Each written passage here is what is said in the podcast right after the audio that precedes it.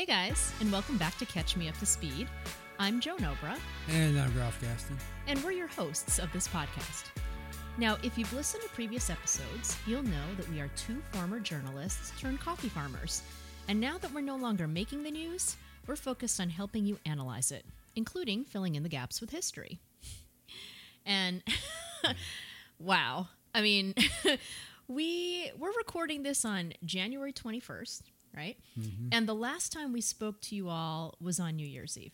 And we've had a whole bunch of history in just that time. Right, exactly. When we're talking about filling in the gaps, I mean, this is going to be a time that historians are going to be studying for decades on end. Yes. So let's go ahead and recap. At every point uh, this year, every Wednesday, as a matter of fact, in 2021 has been, well, eventful. So the first Wednesday was January 6th, which was the day of the insurrection at the U.S. Capitol. The next Wednesday was the 13th, um, which is when the House of Representatives voted to impeach Donald Trump for the second time. And of course, just yesterday, the 20th, was the inauguration of Joe Biden, our 46th president. Yep. And so I just wanted to take a minute to hold space for all of the emotions that we've collectively gone through in the first three weeks of 2021. Um, because I don't know about you guys, but these three weeks have been a lot. yeah, I mean, just emotionally exhausting in a lot of ways. I mean, just absolute horror over the violence at the U.S. Capitol. Um, and, you know, I've personally had a lot of fear over additional reports of the potential violence, just especially in the days after the insurrection, just watching more and more video unfold. Yeah. and just all these reports of coming through and it was like oh god are we going to have to go through this again um, in you know in the space between now and the inauguration? And of course you know just anger for us at Sure. seeing the confederate Confederate flag. the confederate flag flying in the capitol i mean ralph you know if you guys recall our second episode he broke down the history of the black vote for you all you can imagine knowing the history that we know just how angering that was and then you know just real sadness at crossing over that uh, that level of 400,000 COVID-19 deaths here in the United States. Um, you know, right now, guys, I'm on this track record, which I hope to break soon, where every two and a half to three weeks, I have a friend or a family member tell me about somebody else they've lost to COVID.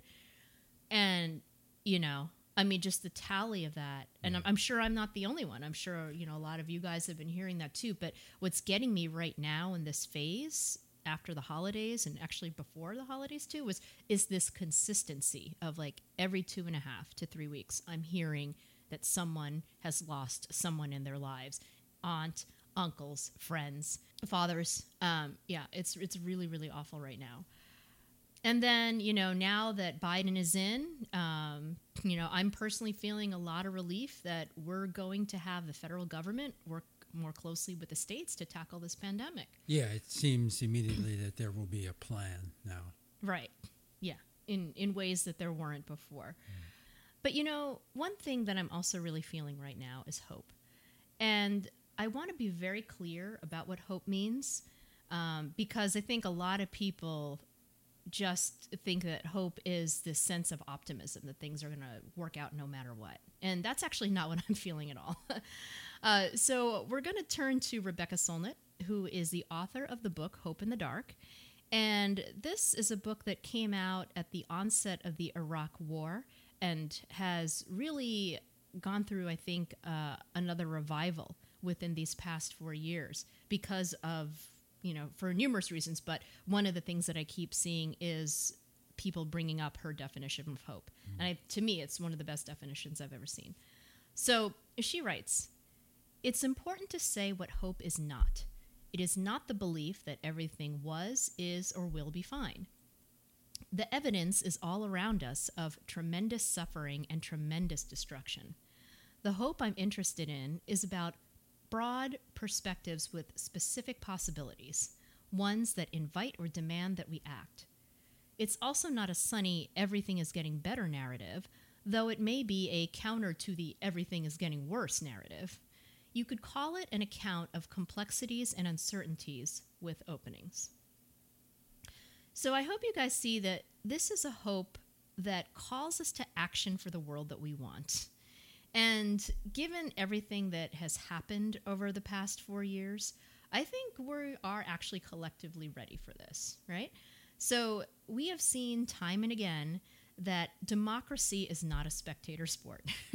Many more people are motivated now. Just collectively, Ralph, I mean, you and I, we've seen more of us doing things like calling elected officials to Yeah. make our voices heard.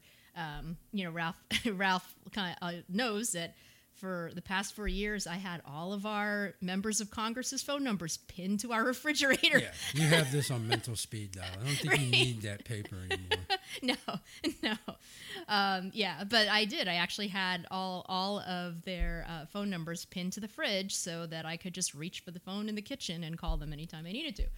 Um, but you know, it's not just that. It's you've seen people working on getting out the vote, whether it's texting or phone banking, or man, did we see a lot of people writing postcards? People put a lot of, of pictures of postcards to voters that they put up online. Um, obviously, folks have been marching in the streets. The list could go on. And, you know, that desire for engaged citizenship also applies to this podcast. So, you guys may remember that we started this as a response to our friends and family seeking better information beyond surface level news and propaganda on social media. And the feedback we're getting from you, you know, thank you guys for emailing in and calling us, and in certain cases, texting us. um, the questions that you're asking us, the news stories that you're sending us, saying, hey guys, did you see this? You know, it's clear that you're interested in the critical question of how far can we take this American experiment of being a country for all of us. And so, you know, with that in mind, let's talk about where we're at and where we can go next. And, you know, Ralph, when we sat down to record at the end of 2020, we did not know how timely that episode would be. No. And, you know, it turned out that we were only one week ahead in the news cycle. Almost everything we talked about in the last episode popped up in the news after January 6th. Yeah, you know, that last episode we talked about the Redeemer movement, which was the movement that fought to end Reconstruction and really allowed former slave owners to take control of their local and state governments in the South by force. And as we explained at the time, that was a series of successful coups over a period of 25 years or so or more. Um, now, then the civil rights era in the 50s and 60s has often been referred to as a second Reconstruction, and you get a backlash to that. Well, just as many scholars and experts, most prominently being Reverend William Barber, because this was the title of his one of his most recent books, call this time in our country's history a third Reconstruction. And after watching what happened on January 6th, there's lots of evidence that we were looking at a 21st century Redeemer movement. See, it's not just the insurrection or attempted coup that happened at the U.S. Capitol building. There were more than a dozen protests at state capitals around the country on that same day. Now, many were peaceful protests, but there were some safety concerns that day. The Secretary of State of Georgia and his staff were evacuated out of caution. In Kansas, protesters remained peaceful but did enter the State House rotunda. And in Washington state, protesters broke down the gates and stormed the grounds of the governor's mansion in Olympia. And this was all, of course, foreshadowed by the armed protesters who rushed the state capitol in Lansing, Michigan back in April, and the foiled plot to kidnap Michigan's governor, Gretchen Whitmer, and that happened this past October. Right. And another one that I remember seeing was I think it was in Arizona, right, where where they had the guillotine at one of their protests. Yeah. I think that was in Phoenix. We'd have to Yeah, I believe we'd have so. to check that. Um, but in any case, you know, this language, the tactics, uh, it, it's basically all transforming Trump's loss into another lost cause, just like the Confederacy. Yeah. And all of this language is, all these actions are very, very reminiscent of the Redeemer movement. So it's really no accident that we saw the Confederate flag flying in the U.S. Capitol. That was deliberately brought to send a message. So, you know, thinking about this, now, what is it they say about history, Ralph? Well, the, the quote I like is from Mark Twain um, History does not repeat itself, but it very often rhymes. Ah, okay, yeah. So, guys, the question before us now is this Do we, the American people, want a new Redeemer movement to spread? You know, because it's here, we can't ignore it, and um, we can't pretend it's not serious and sweep it under the rug because it's already taken hold in multiple states, as the events of January 6th and 7th have shown us. So, what happens next is up to us in the inaction or the action we take. You know, you know that's right, and it really makes it uh, a choice for us about how we go forward with this podcast. You know, it's always been important for us to catch you up on the history and trends that lead to current events. Just like our last episode, we mentioned the Wilmington coup of 1898 and Smedley Butler and the business plot. Both of these actually came up in major newspapers and cable news outlets after the failed insurrection on January 6th. But we also want to make sure that other historical trends don't get lost in the focus on the events that happened at the Capitol, particularly because that was such a jarring, searing event that it tends to suck up all the attention. And there's a lot of very important things happening as we move forward, even though we have to understand what that means. So it, it requires you to kind of pay attention to a couple of things at the same time. And it puts our podcast in particular in that dilemma that the entire country faces. We have to fully dig into these events from January 6th and understand where it can go, but we also have to watch for the events that shape this era from other directions. We can't focus on the impact of the Trump era without also watching for the social inequities, economic inequities, and issues with the media across the spectrum that also help to create fertile grounds for this resurgence because all of that shares culpability. Right, Ralph. Um, you know, you've described this as a juggling act of sorts. And let me explain that to you guys. We can fall into the trap of saying that Trump's presidency is over, so we can just move on. But after January 6th, it's clear that we can't. Um, you know, for example, our original plan was to focus this particular podcast episode on the incoming Biden administration and what it may mean. You know, his cabinet picks, administrative agendas, possible legislation, and to look at them from the standards that we set in the first episode of this podcast. Um, I don't know if you guys remember those, but they were our tips for reading the news. So, number one was don't look for absolute truth in the news. Two is what's the source of the information that you're reading. Yeah. Number three is follow the money. Um, and number four is no binary thinking. But all of that, as important as it is, and as timely as it is, gets pushed to a future episode now because the insurrection of January 6th sets other balls in motion. It does. And here's a perfect example. As a result of these events that happened at the Capitol on January 6th, there has been a lot of discussion surrounding creating a new domestic terrorism law here in the United States. We've had people such as Norm Ornstein of the American Enterprise Institute who've advocated for such a law. It's been brought up in articles in the Wall Street Journal and, other papers, and it's coming out for more in cable news outlets. The discussion's bubbling up. Yeah, and it, it started bubbling up really with um, national security types and Washington types, and that's where we really started seeing it pop yeah. up. But have you, and you've been tracking this much more closely than I have in terms of the development of the narrative, have you seen it popping up more broadly than that? I've just seen it recently kind of permeating the cable news space. And that's kind of when I think you start seeing narrative take hold. I can see some of this ramping up more and more, and people talking about what the Biden administration may or may not do and what they're thinking. It is very instructive, though, to be cautious in creating new laws in these kind of areas, particularly when there are already laws in place that could address these issues but were not used. It becomes more about the will to enforce a law rather than needing new laws on the books. Now, an example from recent history is the Patriot Act. And if you're around 20 years ago, we remember what happened with the Patriot Act in response to the 9 11 attacks in New York City and Washington, D.C. And after months of concerns about anthrax attacks, letters being sent to Senator Tom Daschle, NBC News anchor Tom Brokaw, and many others, the Patriot Act was brought forth. Now, the Patriot Act only had one dissenter in the Senate. That was Senator Russ Feingold. And it had a relative handful of dissenters in the House of Representatives. Also, the authorization for use of military force came up right after the Patriot Act, and that only had one dissenter in the House, Representative Barbara Lee. Barbara Lee always gets a shout out from us. Now, these acts gave powers to federal authorities that superseded some of the constitutional rights of citizens.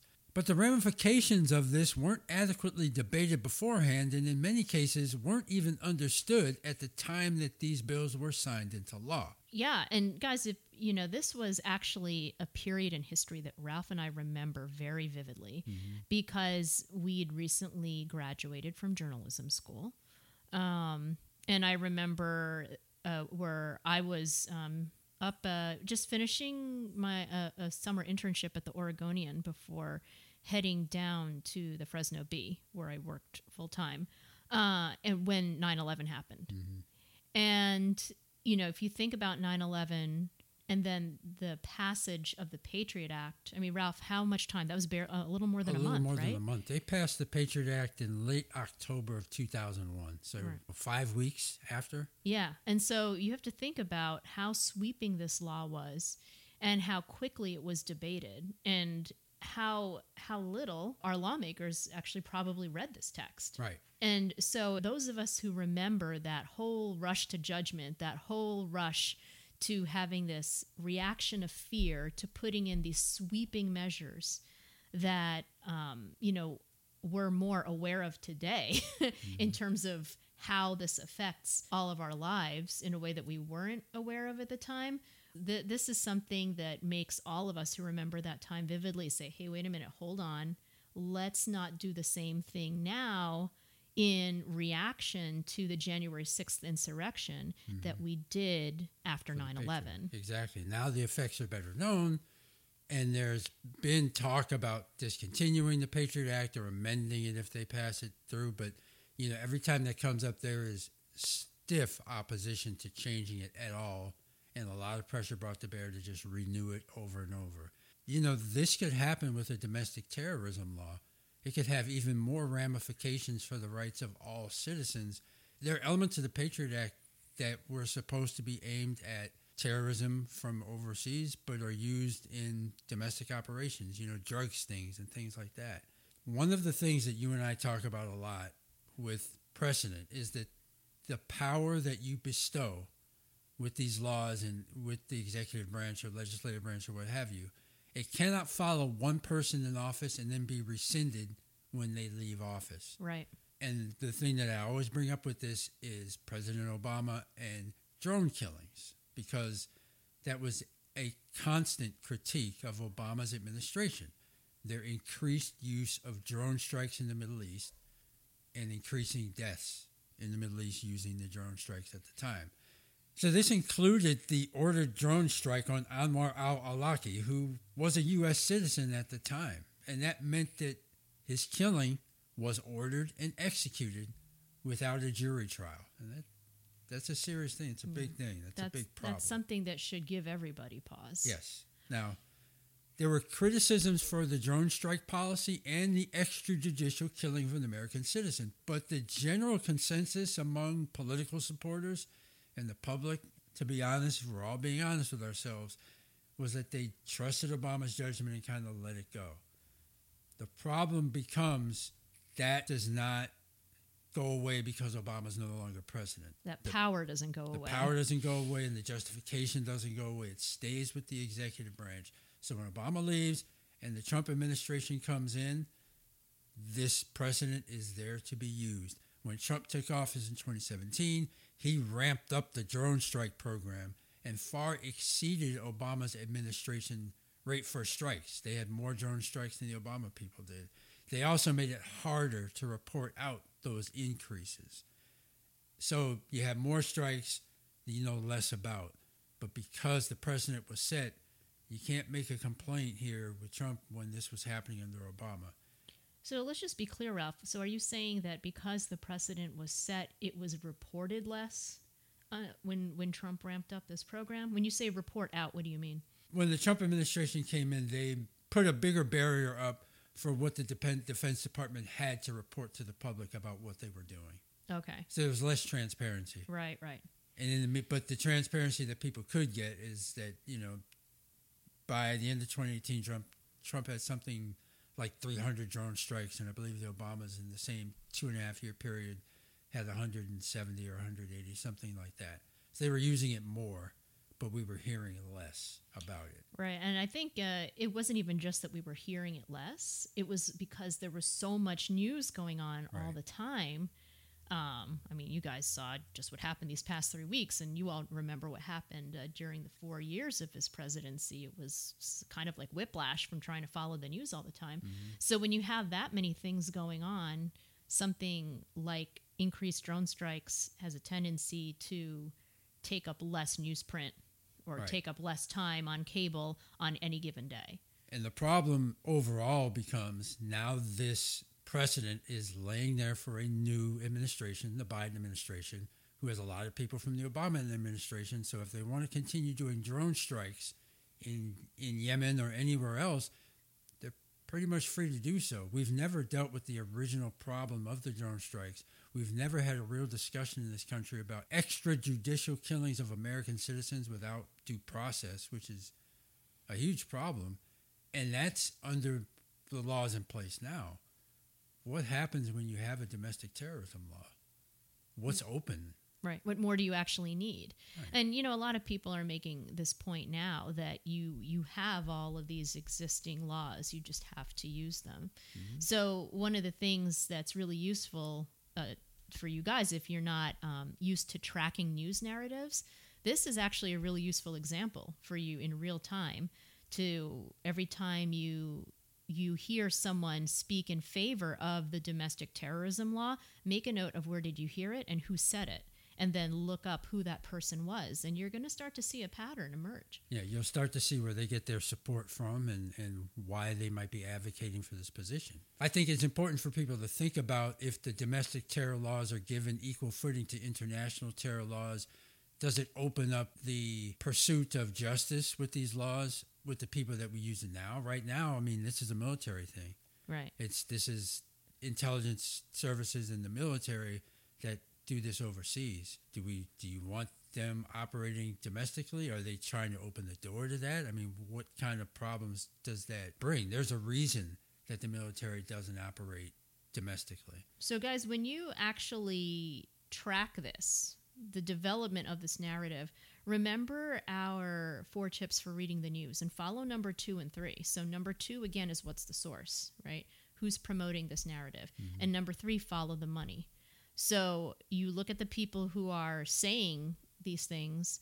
And then, um, do they stand to make any money out of it, or do they work for an industry that stands to make money out of this? Yeah, and we're going to keep following this as we do more episodes as well because I, this topic is going to keep coming up through through the next couple of months. I'm very certain of it, and you know, it's it's the part of this that's tough. I mean, being an engaged citizen is tough, but it's necessary. The challenges aren't easy, and the solutions may take a little time to understand and to debate and to come to. But part of the process of moving forward overall means really digging into why we're at this kind of point where we have to talk about these domestic terrorist groups and what kind of laws we have. And I mean, there are a lot of other issues that are going to be discussed in Biden's administration that we all need to catch ourselves up to speed on.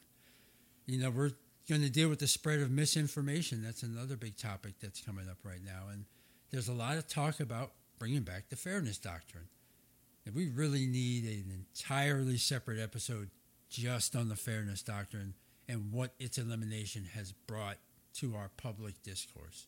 So, Ralph, I think uh, since you brought it up, we're going to need to explain what the fairness doctrine is to people. It- the the short version I can give you, the thumbnail version is the fairness doctrine was a law that was in place because the airways, of course, were all were public.